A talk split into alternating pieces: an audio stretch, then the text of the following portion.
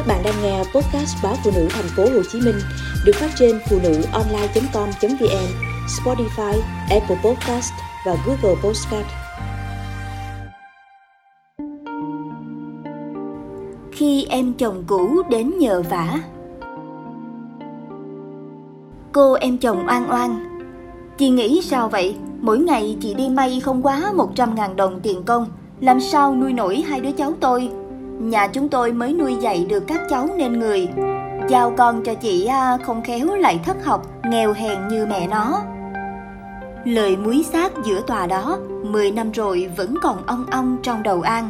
Vậy mà hôm nay cô em chồng cũ lại đến nhờ vả. Cô ấy e ngại trình bày hoàn cảnh của đứa con gái. Nhà chồng khắc nghiệt 7 năm làm dâu làm vợ mà giờ chồng cô gái có bộ nhí, đòi ly hôn và không chia vợ tí tài sản nào, cũng không cho nuôi con. Lý do là vợ không có thu nhập ổn định. Đứa bé gái 6 tuổi ấy tuy rất bám mẹ, nhưng quả thật mẹ bé bao năm nay chỉ ở nhà nội trợ, lấy gì để nuôi con bây giờ. Đã hai lần tòa hòa giải mà không thỏa thuận được chuyện chia con, nên cô em chồng cũ đành muối mặt tới gặp An, xin An nhận dùm con gái cô ấy vào cơ sở may của An. Có nơi làm việc, tòa xác minh được thu nhập của người mẹ thì khả năng cô ấy được nuôi con mới cao. Vậy thì An nhận, nhận không đáng đo gì. An xem như cơ hội làm phước, dù cô gái ấy chưa biết may vá, con đường học việc cũng mất vài tháng mà không rõ tay nghề và kỷ luật làm việc sẽ ra sao. Nhưng An cũng không sao quên được chuyện cũ.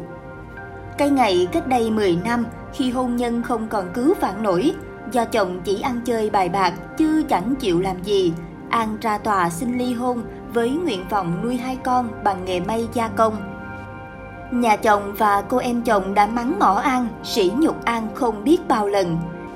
Chật vật lắm, phải mất nhiều tháng đeo đuổi theo những phiên tòa, An mới giành được quyền nuôi con vì cuối cùng tòa xác định dù thu nhập ít nhưng đó là tiền của mình làm ra, nhà chồng giàu nhưng bản thân chồng không có việc làm ổn định.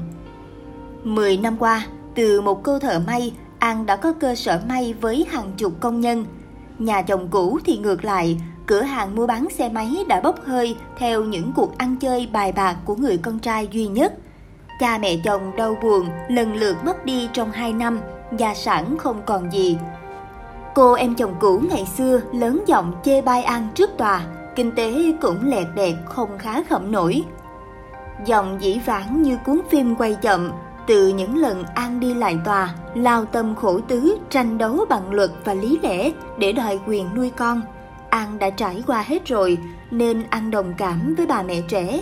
Lòng cô ấy chắc cũng đau thương, quan quật lắm.